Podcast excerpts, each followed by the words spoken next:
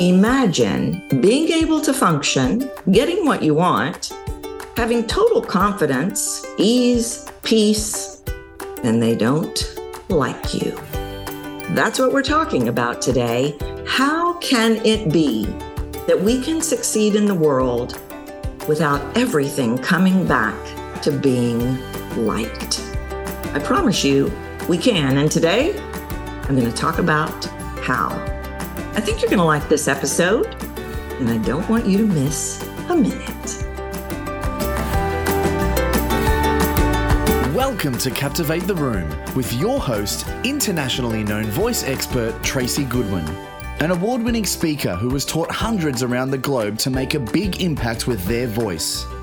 This podcast is for anyone who wants to step onto a bigger stage, make a bigger impact, and have a voice that makes people listen.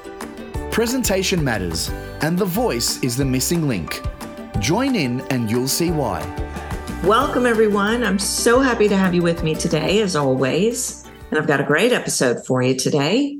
Today, I'm talking about being liked in relation to your voice and how you use it. One thing you do not want to miss very quickly, let me tell you one more free training this year voice experience. I am focusing on standing in authority. And I just had the opportunity to demonstrate this live on stage. I spoke out at James Wedmore's live three day event instantly shifting people into this amazing authority. And what is the problem? I want to focus on why you are leaving a third of your buyers behind. This is going to be an amazing live, interactive, hot seat coaching, free training, last one of the year. Go to captivatetheroom.com forward slash voice dash experience. It is the 19th of December, 2 p.m. Eastern Time. Get signed up right now. Don't miss it. Your voice going into 2024, and I'm going to be doing some episodes on this why the whole paradigm has shifted. And everything I've been saying for a long time has come full circle, has come home to roost. We have to move forward differently. The voice leading the way, your voice leading your way. CaptivateTheRoom.com forward slash voice dash experience. All right, now here comes the episode. My brain got ahead a little bit. The episode today is about it's a little bit of a case study, but it's also about being liked. And while I was out on the road, I went to a number of cities and I've been doing a lot of teaching, traveling, going into a lot of companies. I still do, I would say 60% of my work is going into companies, companies of people with 10 people all the way up to 90,000 people. So I've been on the road a lot the last three months teaching workshops. And one of my workshops recently, the conversation kept coming back to Tracy, wait a minute. What do you mean you're okay if we don't like you? And I said, That's right. I don't. Do I want you to like me? Absolutely. Is it going to throw me if you don't? No. One, because I don't have control over what you decide. I don't have control over the outcome, but I do have control over the conversation by how I make you feel. And this was really throwing a lot of people because we work from this place of I need them to like me in order to get what I want. I need them to like me for them to buy. I need them to like me, like me, like me, like me. This is separate than not rocking the boat, keeping the peace. Those play into this. They're all in the same bucket, but I'm talking about the idea I need you to like me. And the belief behind it that if you don't like me, you're not going to buy from me. You're not going to work with me. You're not going to give me the promotion. You're not going to hire me. You're not going to. We've been taught this. And I don't believe it's true. And I, as you know, have some data to prove that. Some of the biggest expenses I've ever, investments, not expenses, chunks of money I've ever dumped. I didn't like the person, but I knew they had what I needed. And it wasn't about being liked. If I had a number one goal of everybody that sits in front of me liking me, I would not be able to change lives to the caliber that I can change them, transform lives, change them for the better. Because I have to say hard things all day. I have to tell people they're coming across condescending. I have to say, I can't connect with you. I have been trying for 45 minutes. I can't get in. I have to say, you're coming across irritated. I'm having to say, do you think you're better than all of us? I'm having to say, do you think that they're idiots? Because if I can hear it in your voice, it is 100% coming from something inside, a belief where you're working from, a voice story, something in this concept of psychology of the voice. And so we're back to this paradigm shift of what is happening internally. And we've got to take a look at being liked. Now, the peacekeeper slash people pleasing voice mask that I created, you've heard me talk about that. That has things in it like, I don't want to rock the boat. I don't want to shake things up. I, that's, that's different. I don't, I, I need to justify. I need to convince. I need to give you a lot of words. All of that is in that people pleasing mask. Lilting up, turning things into a question being in a in a higher pitch but i want to talk about being nice and being nice is related to all of this they they have a lot of crossover especially the higher pitch. You've maybe heard me tell the story about the girl that i worked with that had a she spoke in a high pitch voice but then she lilted up on top of that. And i was trying to get to the bottom of it not just through technique but find out why. And I'll never forget the day she told me in high school, she worked at Joe's Pizza. And she used to answer the phone, Joe's Pizza, or however you or I would answer the phone. And Joe ran up and he said, No, no, no, no, no, no, no. You don't say it like that. You gotta, you've got to be nice. And so you've got to say it like this Joe's Pizza. And I went, oh my gosh, there it was. There was the voice story that locked in. The woman was sounding like this. And, and everything would go up. And she stuck up in that pitch. And it was a huge repellent. And people were processing that sound subconsciously, not the way she wanted them to, not as an official, true representation of who she really was but it was all about being nice. They're not going to buy if I'm nice. Joe's going to get a complaint if I'm not nice. I've got to be nice. And nice can bleed into I need him to like me. I need him to like the girl on the phone so they want to call back and order more pizza for Joe. But liked is really deep. It's really about, I don't believe I don't believe I'm good enough. I don't believe I'm worthy of things. Like maybe we don't like each other, but we can still make an impact on each other's lives.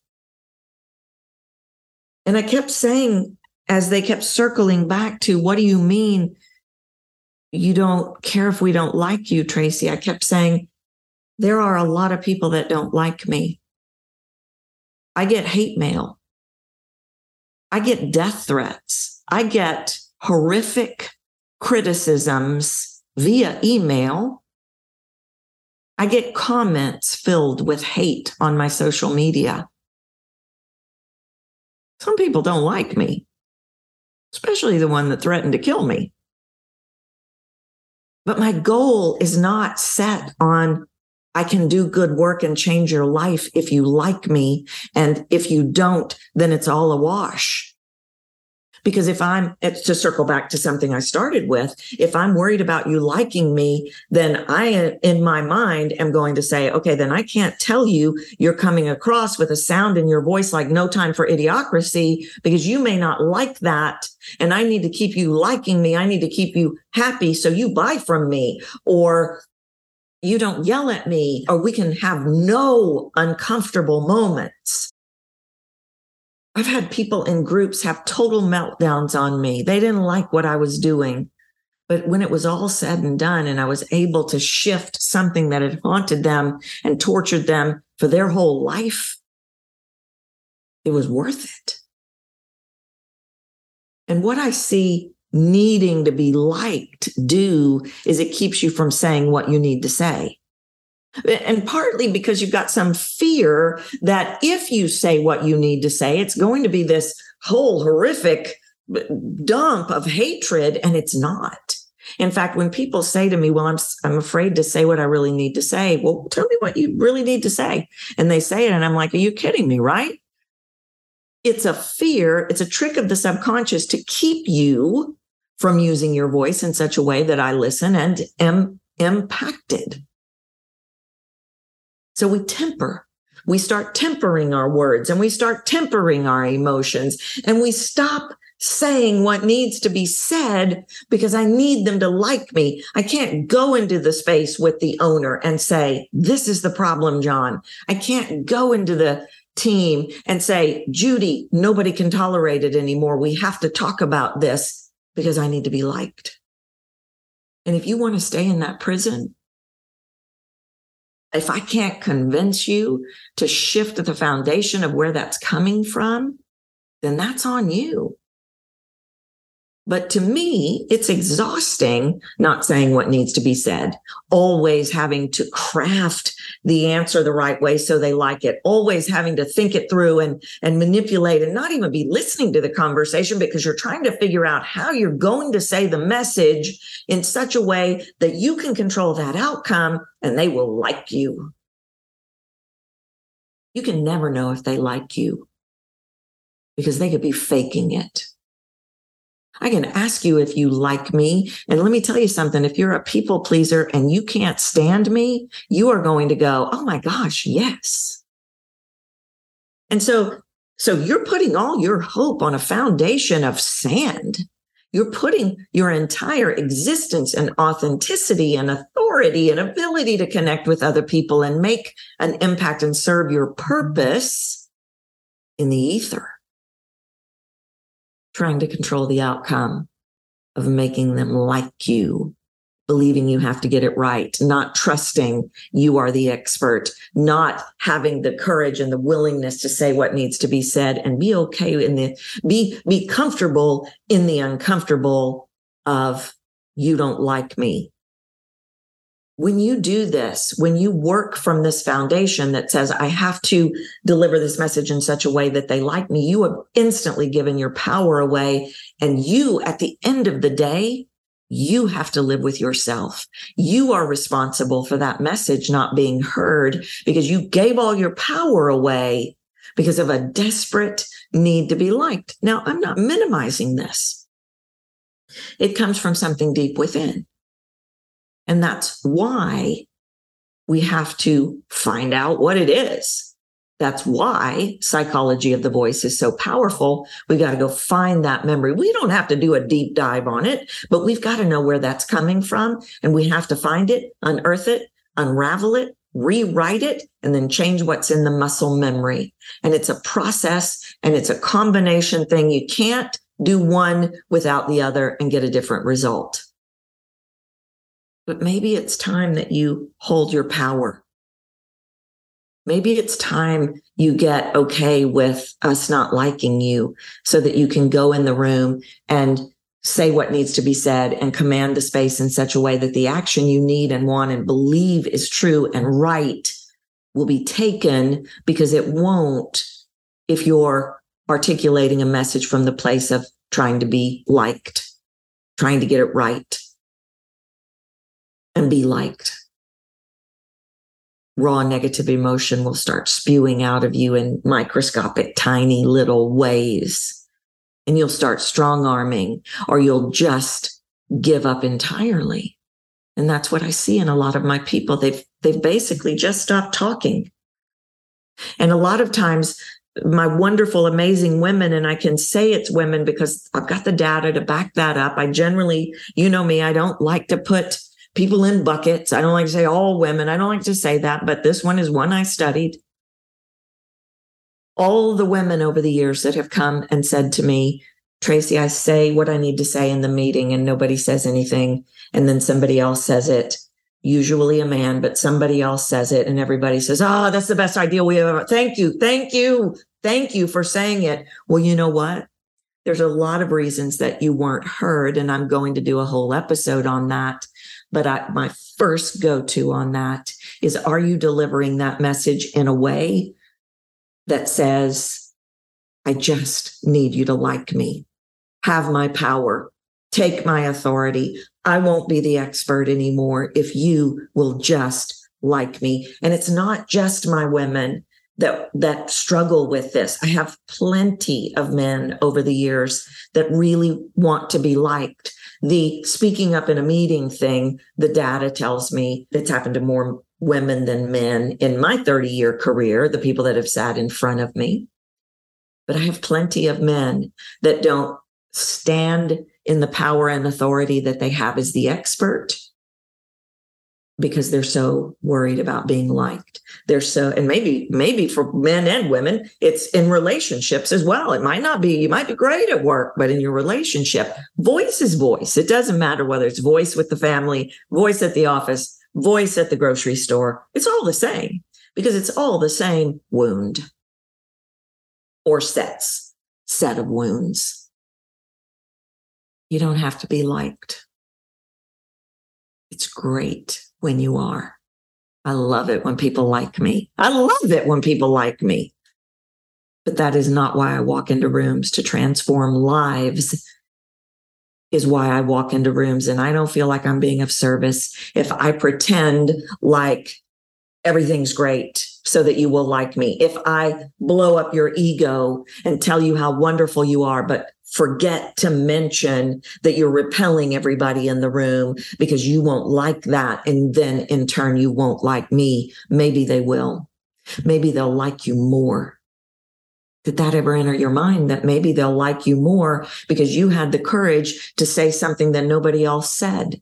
I would say seven out of 10 people are people pleasers seven or eight out of 10 people that sit in front of me, no question, are people pleasers. And in that people pleaser family, like we talked about, is I have to be liked. No, you don't. You have to serve your purpose well. Well, you don't even have to do that. But what I encourage you to do, and certainly what I do, the goal is I need to serve my purpose well. And so then I must achieve the mastery to deliver the hard message, but not because I want you to like me, because I need to deliver the hard message because I want to help you transform your life before I leave this planet. And I was given this incredible gift of hearing. And then I built a 30 year body of research and a 30 year body of thousands of people to coach. And there's only one of me. And so I'm on a mission to touch those lives that need to be touched by me. You know, if that's you before I leave this place. It's not about being liked. That's a bonus. That's a bonus. The chances are good. If you've got what I need and I hear it in your voice, I'll still give you what you want and I may never like you. But that's okay because it's bigger than being liked. Just sit with that for a minute. It's not about being liked. It's about serving a purpose. It's about connection. It's about authenticity. It's about impact. Sometimes my students don't like me in hard, hard moments. Sometimes my students yell at me. Sometimes my students click off on me. And it's always okay because they know, they know where I'm coming from and they hear my heart. And that's why I'm able to do the best work. This is how you will do the best work. And this catapults far beyond liking. This catapults you into the next dimension of getting what you want, drawing in the life you want. This is a different foundation. It's a really cool one, too. And there's incredible freedom in knowing that my mission in every moment is not to get you to like me. There's an incredible inner freedom in that that I am grateful for every day as a massively recovering, recovered people pleaser. Nobody could out people please me. Nobody. So I'm going to leave it with you right there. I hope you'll consider joining me for the virtual retreat. Go over to captivatetheroom.com forward slash virtual retreat and start being an observer of people you interact with, that it's a good interaction, that the outcome is good, but maybe you don't like them. And start getting comfortable in the uncomfortable that we can give you what you want even if we don't necessarily like you. That should no longer be the goal. All right, that's it. I'm going to leave you with that right there. Thanks so much for being here, and I'll see you in the next episode. Thanks for listening to Captivate the Room with Tracy Goodwin. You can reach out to her at captivatetheroom.com and be sure to grab the voice formula, a free video series that will help you start making a bigger impact with your voice today. If you've enjoyed this episode, please leave a review on iTunes.